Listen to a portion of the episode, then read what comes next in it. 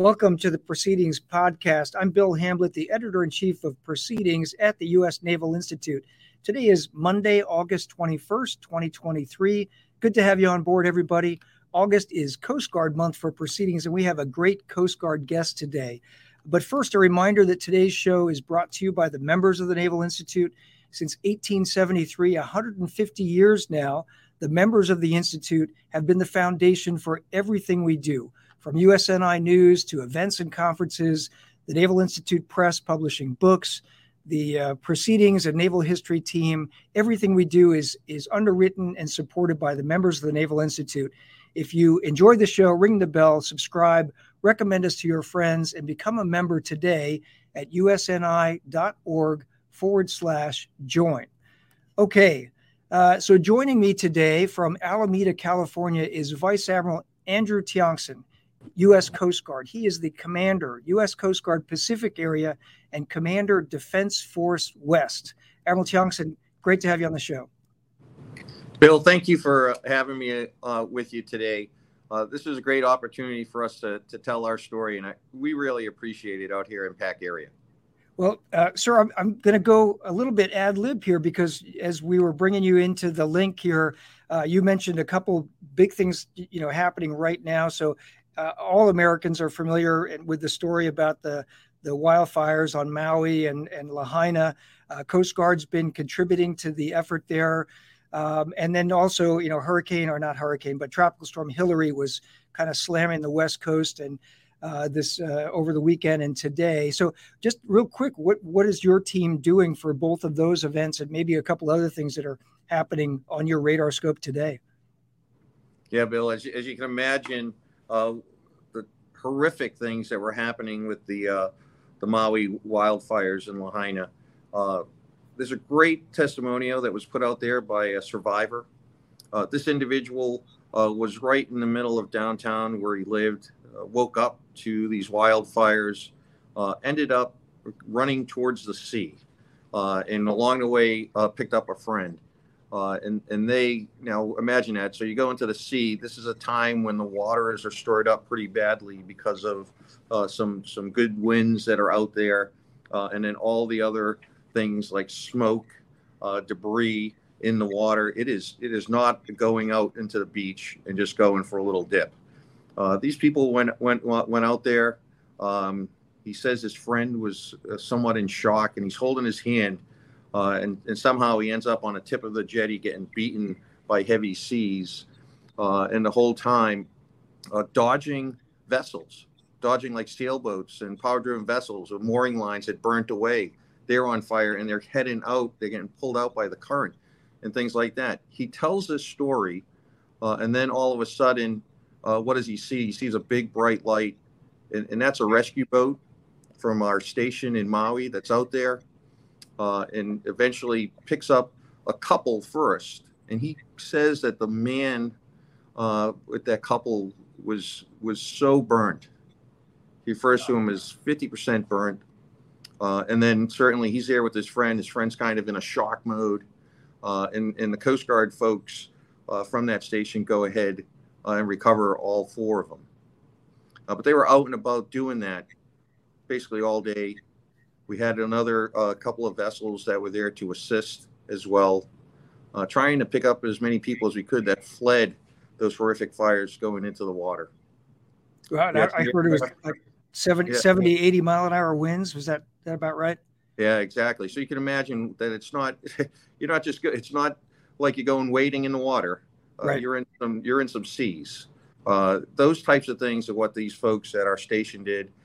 As well as some other vessels. Then we had some aircraft flying to get eyes on to see how bad the damage was, how extensive it was. But, you know, here, I'm sure the folks at Station Maui, if we called them heroes, they wouldn't accept that. They would have loved to have done more. But I can assure you and the public that they did as much as they could to pull out as many people as possible from the water and the ocean that day, all of them avoiding it. Sir, how far is Station Maui from Lahaina? It's relatively close. It's not that far, but not in downtown though. It's a little bit. a little bit off from the fire. Yeah, absolutely. And things were fine there. It's as always the case. Well, I say always, but many times the case with Coast Guard women and men. We typically become responders, but yet at the same time, we're in those areas that are being tragically hit, whether it's by a fire, a hurricane, those types of things. Speaking about hurricanes, Southern California right now, it's downgraded, but this is Hillary, was a hurricane at one point, and I can tell you that your Coast Guard did a lot to forward position aircraft in rescue boats, as well as large cutters, to make sure that we were ready for any type of response that might have happened because of that, at one point, Hurricane Hillary. Now downgraded, but still we're on the watch. We're working with the state's emergency response teams to see what happens in case a case of massive flooding within the region. So we're poised and ready to respond, but that's what your Coast Guard does in a lot of these things. We make sure we're ready. As our motto goes, Semper Paratus, always ready. And that's what we did for that particular event. But we still have people wired in tightly with the State Office of Emergency Systems. Got it. Well, thanks for the update on those two sort of ongoing situations, sir. I do want to highlight a couple things from your bio for our audience, because a lot of our folks are, Navy, Marine Corps background or just, never served Coast Guard. And it's always interesting to me as a Navy guy to hear the bios and the career path of somebody who is in the Coast Guard. So you took over as the commanding officer or the commanding commander of Coast Guard Pacific Area a year ago, July 2022. You serve as the operational commander for all Coast Guard missions westward from the Rocky Mountains across the Indo-Pacific, the Arctic and the Antarctic regions, all the way to the eastern coast of Africa. And so that's an impressive span of control, I got to say. Like, that's more than half the globe. You also serve as Commander Defense Force West. We'll get to that a little bit later, which provides Coast Guard operational support to DOD and combatant commanders. You previously served as the Director of Operations, U.S. Southern Command, so down in Miami, looking out at the entire, Latin America region. Before that, you served as Commander First Coast Guard District, headquartered up in Boston. You're a career cutterman with sea time on 5 Coast Guard cutters and 1 Navy ship. You commanded 3 cutters. You're a 1989 graduate of the U.S. Coast Guard Academy, 2 master's degrees from George Washington University and 2 master's degrees from MIT. I just got to ask, sir, where's the PhD? I mean, when are you going to get serious about education? That's a tricky question. I'm pretty happy where I am with education, but I can tell you one thing: this is a constant journey of learning, and I'm definitely in it, and I'm all about trying to learn more each and every day, and each and every engagement that I have.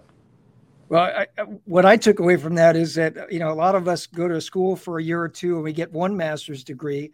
I suspect that you got there to both of those schools and they weren't keeping you quite busy enough. So you doubled up and got 2 master's degrees in the time that the Coast Guard sent you to those schools. So bravo for that. And maybe the PhD comes after you finish your time in the Coast Guard, sir. Pretty impressive stuff.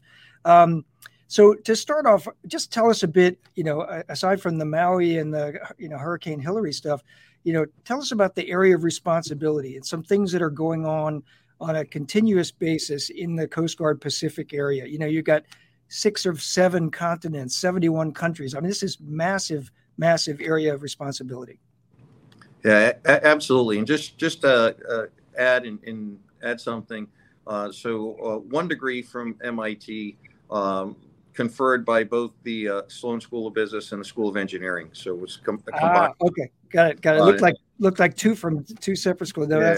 But fantastic. MIT. I'll never go there other than a guest, sir. No. So thank you for the question. I love how you defined the area of responsibility. 74 million square miles, 71 nations. I always talk about it in terms of polar bears to penguins, and then from Hollywood to Bollywood and a little bit more. So people seem to resonate and keep that in mind as they move forward. Hollywood to Bollywood. I like it. Hollywood to Bali, and a little more. Yeah, so right. there's a little more after that. And it sounds like there's a lot of international things that happen there, Bill. But I have first and foremost homeland security responsibilities as well that we have to ensure that we take care of. So certainly with this type of vast area of responsibility, it really requires a campaigning approach from us.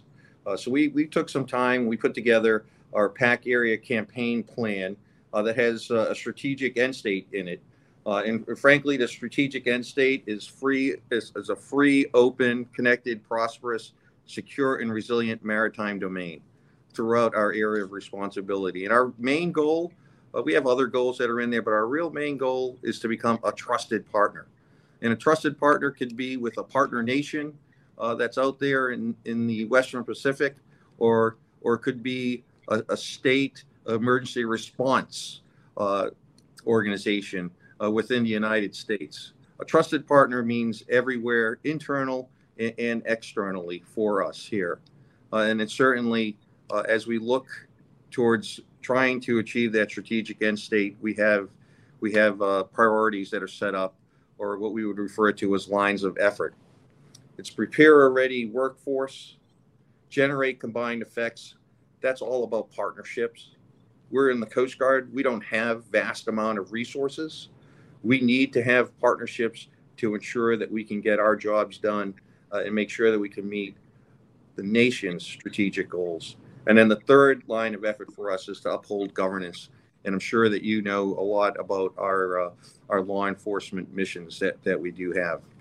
I would say that all of these are challenging, and we try to get after these each and every day. But I can tell you that I'm excited to continue to get after these priorities and move the dials with our partners as we go after that strategic end state that we had. So in a roundabout way, I think I've answered your question here. I've put out what our priorities are. And we are doing tons of operations, activities, and investments to get after each one of those lines of efforts that I just spoke about. Got it. Sir, folks reading the August issue of Proceedings will know that the Coast Guard's got 11 separate missions. So you talked about, three lines of effort in your strategic plan, but, I'm guessing so many of those sort of cross-cut the various missions that the Coast Guard's got, right? I mean, so, some of the more obvious ones are things like port security and counter drug and counter immigration or illegal immigration and, IUU fishing, the illegal, unregulated, unreported fishing. So a lot of different statutory missions that the Coast Guard's got. And I hear you partner with a number of different, international partners, other parts of the U.S. government, state and local law enforcement, et cetera. Just what are some of the most challenging aspects of your job or the job of the, Coast Guard Pacific area? Yeah, I think going to your preamble first, if I could just have a moment to describe my thoughts on what you just said. Sure. So my thoughts are our value proposition to the American public and our partner nations is maritime governance. And when I say maritime governance, I'm talking about our unique combination of missions and authorities. So you know us as an armed service, a law enforcement agency, regulatory agency, part of the intel community, a humanitarian service. You mentioned all of those things. So that includes all of our missions, and they are cross-cutting. So search and rescue to law enforcement. We just mentioned humanitarian assistance, disaster response, out to marine environmental response, and marine inspection and defense readiness. All of these things are captured underneath those things. If we don't do that well at home, nobody wants a poor brand of anything. If our value proposition or our brand is maritime governance, we have to do it the best here at home. And what I have seen in various nations that I have visited is that people see how well we do that here in the United States for the American public, that they want to emulate that. And that's what makes us global in nature. And that's what pulls us to all the different places. You asked about the challenges. We are in high global demand, and we have few resources to go around. And I need to maintain our brand or our value proposition here at home. So I would like to get out as much as possible to all of these nations that want to partner with us, but I can only do that in a certain episodic events. Very hard to do that with persistent presence. Although we do have persistent presence in the Pacific, without any doubt, to meet all of our partners where they are with what they want, that means that I have to be the best at partnering with other agencies, just like you said, and other nations to help provide that value proposition of maritime governance. And that is challenging because other nations are also going through these types of things with scarce resources. Yeah, sir, picking up on a couple of things there, proceedings readers who read we have a lot of content on the Coast Guard, are very aware of the fact that the Coast Guard is forward deployed, that there's a huge combatant commander demand, out in the Indo-Pacific for Coast Guard presence, right? Because, you see things like, I think over the last couple of years, Bertolf, one of the national security cutters out there in the, making a Taiwan Straits transit, sometimes operating on its own, sometimes operating with Navy ships. A lot, there's a lot mentioned about the fact that the U.S. Coast Guard is a lot more like many of the regional navies than the U.S. Navy is. And so your forces, in many cases, present a better partner or a more analogous partner, I guess, than a U.S. Navy destroyer pulling in, right? A Coast Guard cutter is more similar to the types of capabilities that they've got in their regional navies. And because of that, as you said, the demand signal for you and for your forces is huge overseas, but you got to do well what you do for the United States back home. First, the Homeland Security mission is first and foremost, and then extending that out, I'm hearing, out to all the way to Eastern Africa, is something that you can do, but only if you can take care of, the home waters and our EEZ and our forces, our people, to the extent that you need to. But yeah, not enough resources. I can definitely echo that, and that's in a lot of the Coast Guard writing that's in the pages of proceedings, just the huge demand signal and not enough, supply to meet that demand, right? So that gets, that takes us to the next question I have, which is, decisions that Congress and the President and the Coast Guard, headquarters are making today or will make today, this year, next year, are going to impact the future of the Indo-Pacific. So what needs to happen now to ensure that the Coast Guard is ready for the challenges that are going to face you in 2030 and in 2040? Yes, that's a great question, and I appreciate that question. And I don't want to make it sound like we're not getting help from the administration or Congress. I believe we are. So, for example, let me put resources in a couple of different buckets. I'll use three buckets, for example. In the FY23 budget, the administration and Congress said, yes, there is a high demand signal for the Coast Guard, and we have to do something about that. What they did was they funded a vessel, the refurbishing of a vessel and a crew that's going to come out here. And this is going to be what we're calling an Indo-Pacific support cutter. It's also known as the cutter Harriet Lane. We expect to get that before the end of this calendar year. And it is going to operate in the region, working closely with partners. It will do some operations like IUU fish in search and rescue, but its main purpose will be to go from island to different country to provide training on how we do our things.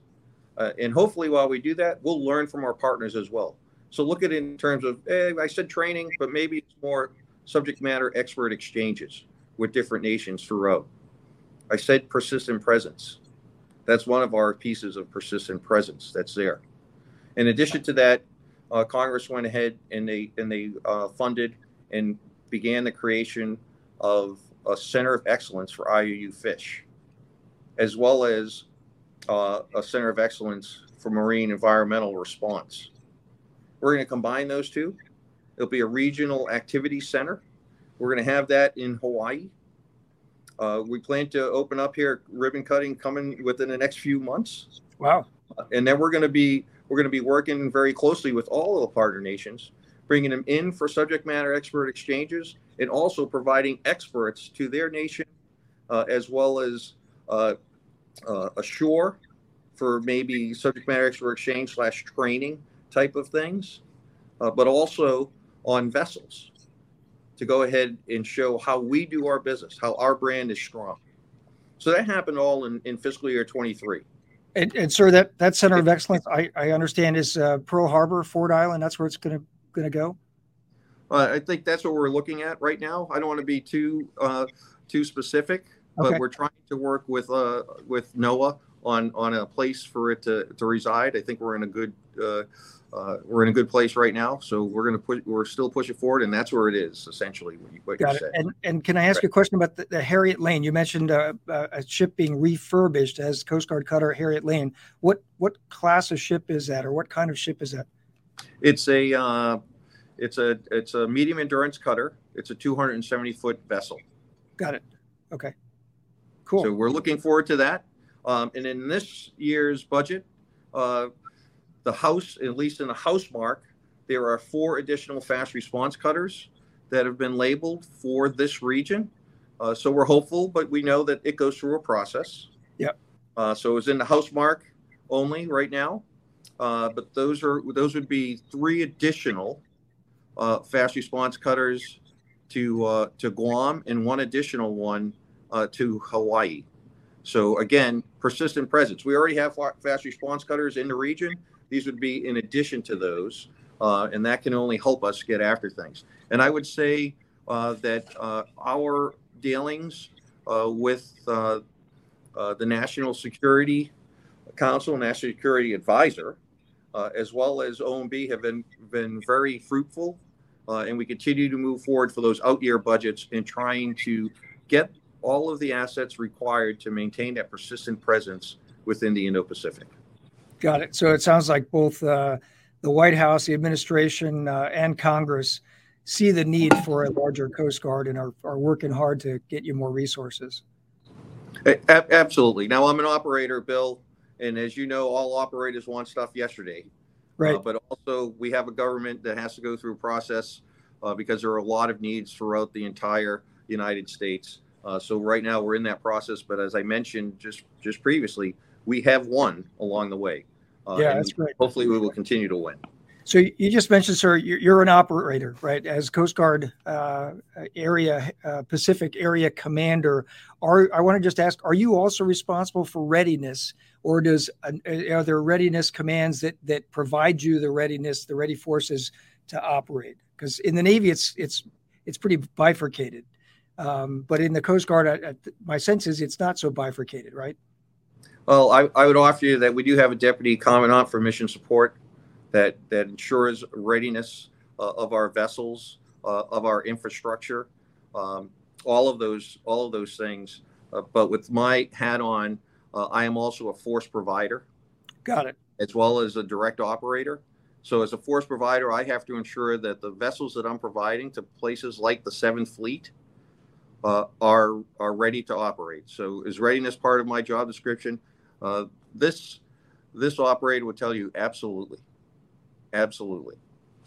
Got it. All right, sir. Thank you. I want to jump ahead a little bit to Commander Defense Force West. So that's you're dual-hatted. So you're Coast Guard Pacific Area Commander and Commander Defense Force West. And I think a lot of our listeners are probably less aware of the Coast Guard, those dual-hatted positions under which is supporting to local, state law enforcement and DOD, correct? So, what responsibilities do you have with that hat?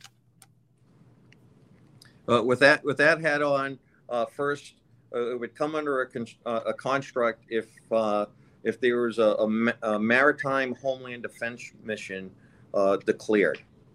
As soon as that's declared, as many of your viewers would know, you're in the world of the Joint Force Maritime Component and that component commander.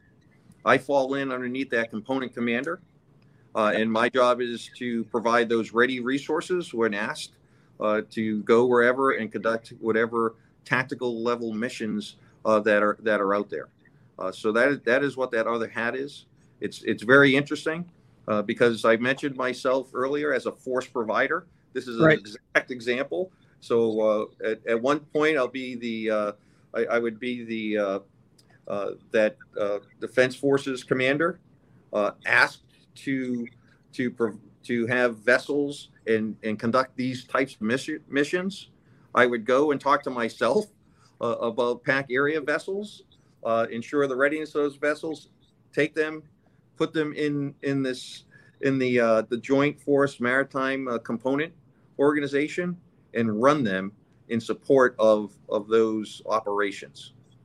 Got it. Hope that makes sense. No, it does. I just want to ask a little bit more for my own clarity, but I'm guessing that there might be a, you know, let's say it was a terrorist threat to San Diego, for example, and if NORTHCOM was the combatant commander for Homeland Defense, right? And if Third Fleet maybe would be the JIFMIC in San Diego, and then you would be supporting Third Fleet as the JIFMIC in that scenario. Did I get that roughly correct? Yeah, I think I'd have to push the pubs to make sure, but I think it would end up being NAV North. NAV North is also wearing the Fleet Forces hat. So I think you got that as a JIFMIC commander. Got it, got it. And then I'm following underneath that to provide whatever that security, that tactical level mission is to ensure that terrorist attack doesn't happen in one of those ports, without a doubt. All right, so you're way smarter on it than I am, because I was forgetting NAV North, that Fleet Forces Command. You're right. He's NAV North under NORTHCOM, and then you would fall in, and your forces would support in that way. That makes a lot of sense to me. Yeah, I think Third Fleet and I would be partners in that scenario that you had pointed out. Got it. Got it. All right. You mentioned a minute ago IUU fishing, illegal, unreported, unregulated fishing. We had former Commandant Admiral Schultz on the show a couple of years ago when he rolled out the IUU fishing strategy or counter strategy. And that was a great conversation. This is a complex global challenge. And I just want to ask, you know, what role does the Coast Guard and particularly for you, Pacific Area Commander, play in that? And how's it going? You know, what are some things that are happening in the IUU fishing world? Well, we conduct IUU fisheries missions throughout the area of responsibility. So we're doing that day in and day out. In fact, we have an FR fast response cutter that's doing that right now in Oceania, or the Blue Pacific, if you will. And here's the interesting thing, and I think it's worthy to say this, is IUU fish, we are not after a specific target or a specific nation. When it comes to IUU fish, we are after the illicit activity. So it could be anyone. And I would tell you that right now in current operations, we just, last night we had 4 boardings against Japanese vessels that were operating in other countries' EEZs. Turned out that there were no violations according to the setup that with the Regional Fisheries Management Organization. But still, again, it illustrates the fact that we're not after a specific nation.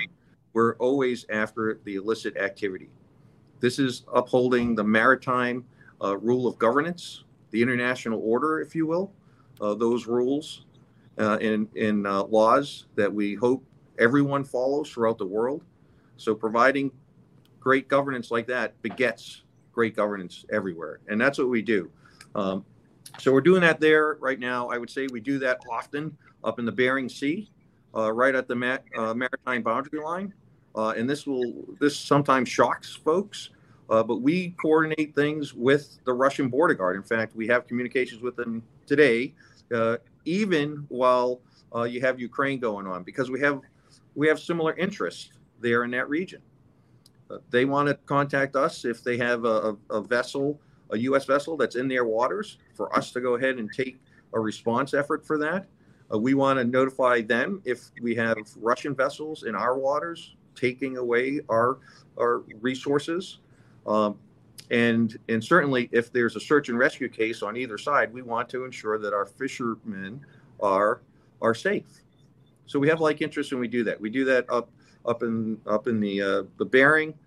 We do that in Oceania or the Blue Pacific. We do that in the Western Pacific as well, where we work with our partner nations.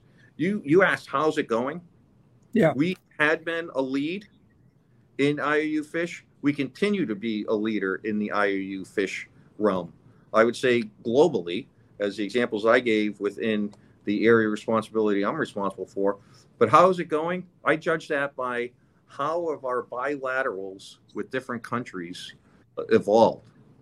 And we have, right now, we have up to 13 of these with our partner nations that enable us to go ahead and conduct IUU fisheries on their behalf. In fact, we've even gone further. Usually that takes a ship rider from another country to come on board one of our vessels and ensure that we're following their rules and regulations. We have one that's called an enhanced ship rider regime that just enables us not to go in, pick up a ship rider from another nation, come back out, conduct operations, but allows us to conduct operations and just voice call them that we're doing that in support of them. And in my mind, that's what a trusted partner is. There's another nation out there, this is FSM, Federated States of Micronesia, that enables us to go ahead and enforce the fisheries on their behalf for their resources by just telling them we're doing that. That's a trusted partner, and that's what we want to be to everybody. And we're working on two more of those enhanced type of ship rider agreements right now.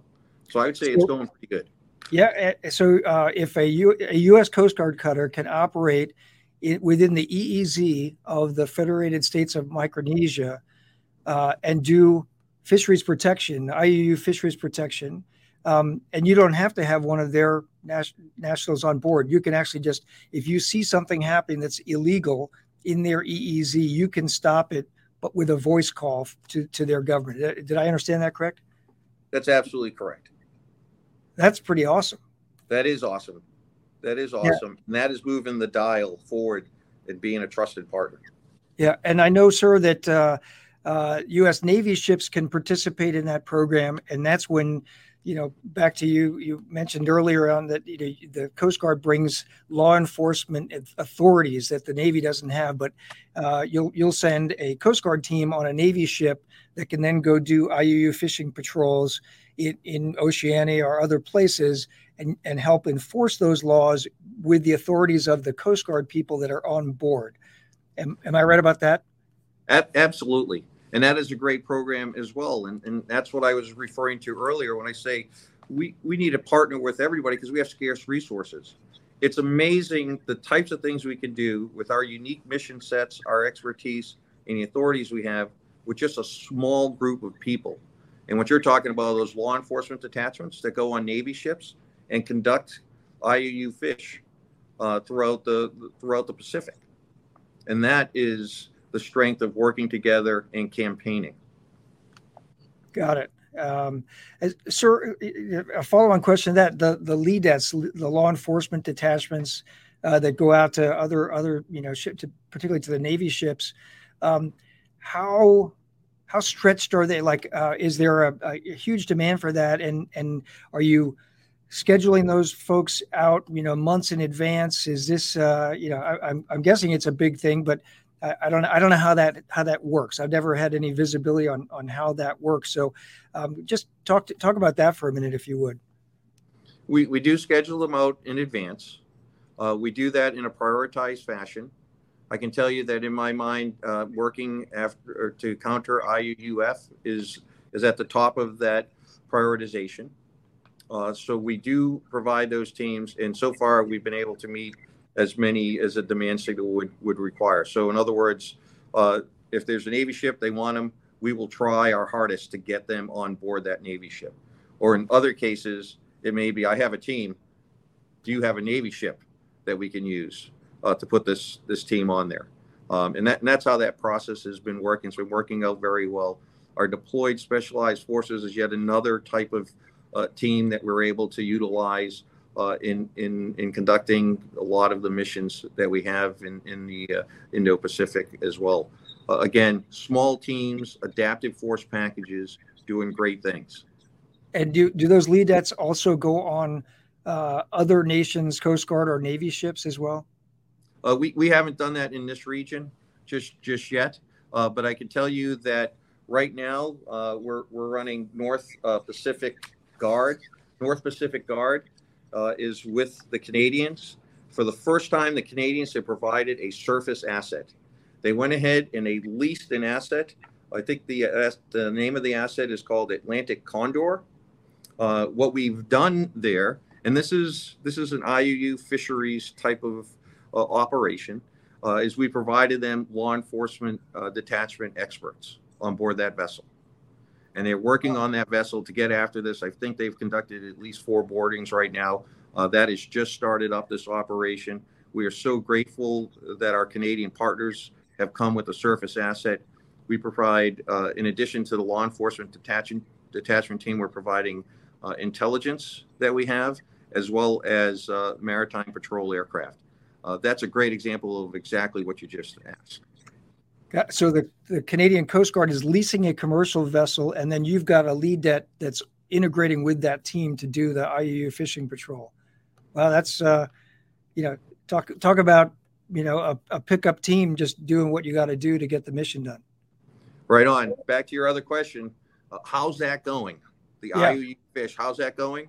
With these examples, I'm telling you that it is progressing, and everybody understands the importance of counting IUU fish. And we are getting after it as a team, an international flavored team. That's great. Well, sir, can you back to readiness for a second? Because you said you're responsible out there for readiness, and you got lion's share, I'm guessing, of the Coast Guard assets nationwide. What are you hearing from the deck plates in terms of recruiting and retention, and just keeping ships ready to go to sea, and the the morale of the team out there?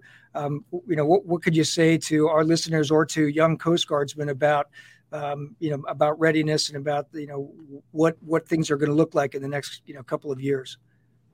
Yeah, absolutely, Bill. Recruiting is an issue for us in the Coast Guard. It's for us within all of our armed services. It is right. We are wrestling with recruiting as it goes. In my particular case, I can tell you that every day I'm balancing different risks. And when I say different risks, I look in terms of risk to force, risk to mission, risk of inaction, risk of unintended escalation, and that brand that we talked about earlier, that risk to brand. I'm balancing all 5 of these each and every day. And what I've prioritized with the help of our headquarters is to prioritize putting our new recruits to the pointiest end of the spear. And for many of us, that means our cutter fleet. So a lot of our folks that are coming out of boot camp end up right to cutters. We balance that risk where they would have been somewhere else. We go ahead and try to balance that risk as best we can. That being said, we have been talking and working with the administration. The administration has heard us. We've gotten a lot of support in terms of recruiting, and I'm excited about our new efforts in recruiting.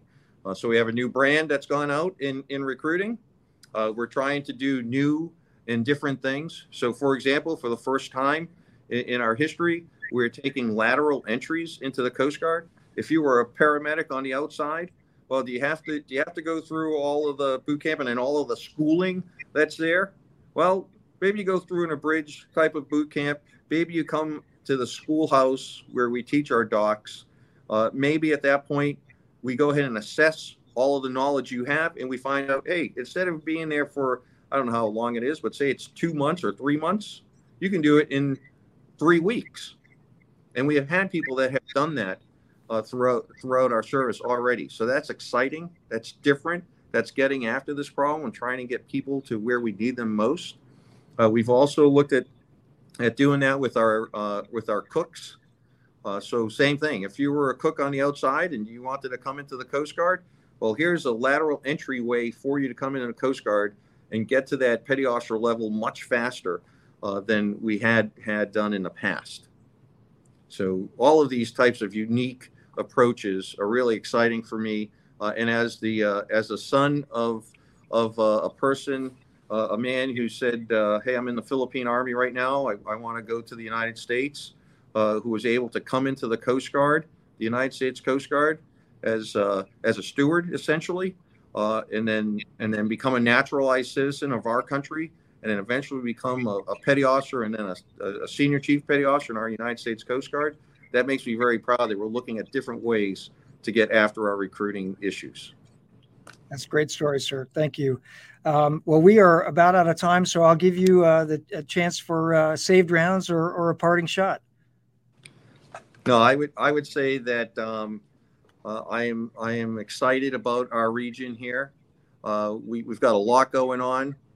We have the Coast Guard Cutter Haley right now. That's up in the Arctic, going ahead to advance Arctic science through research, education, and international collaboration. They're doing a trans-Arctic trip. That's exciting for me. And that is also just yet another example of how we collaborate with all of these countries to go ahead and improve governance everywhere. And in this case, specifically, this is a science mission. But just that because they're up there, that's doing great things. None of this happens, Bill, without a great team. In the Coast Guard, I think you know this. You've seen us for a while. We have extraordinary women and men that want to make a difference in this world each and every day. They join our service and they do exactly that. And that makes me proud to be part of an organization where the women and men care about our nation, our nation's goals, and certainly their fellow human beings. And that's what I see each and every day in all of the various units that I visit. I see people who are eager to get after things and to make a difference. Can't do it without them. Thanks. Awesome. All right, sir. Thank you. Well, my guest today has been Vice Admiral Andrew Tiongson, U.S. Coast Guard. He's the commander of Coast Guard Pacific Area and commander of Defense Force West. Thank you for your time, sir. This episode was brought to you by the members of the Naval Institute for 150 years. Our members have fostered the free and open debate that has moved the sea services forward. To become a member, go to usni.org/join. If you're already a member, invite a shipmate or a friend to join. And until next week, remember, victory begins at the Naval Institute.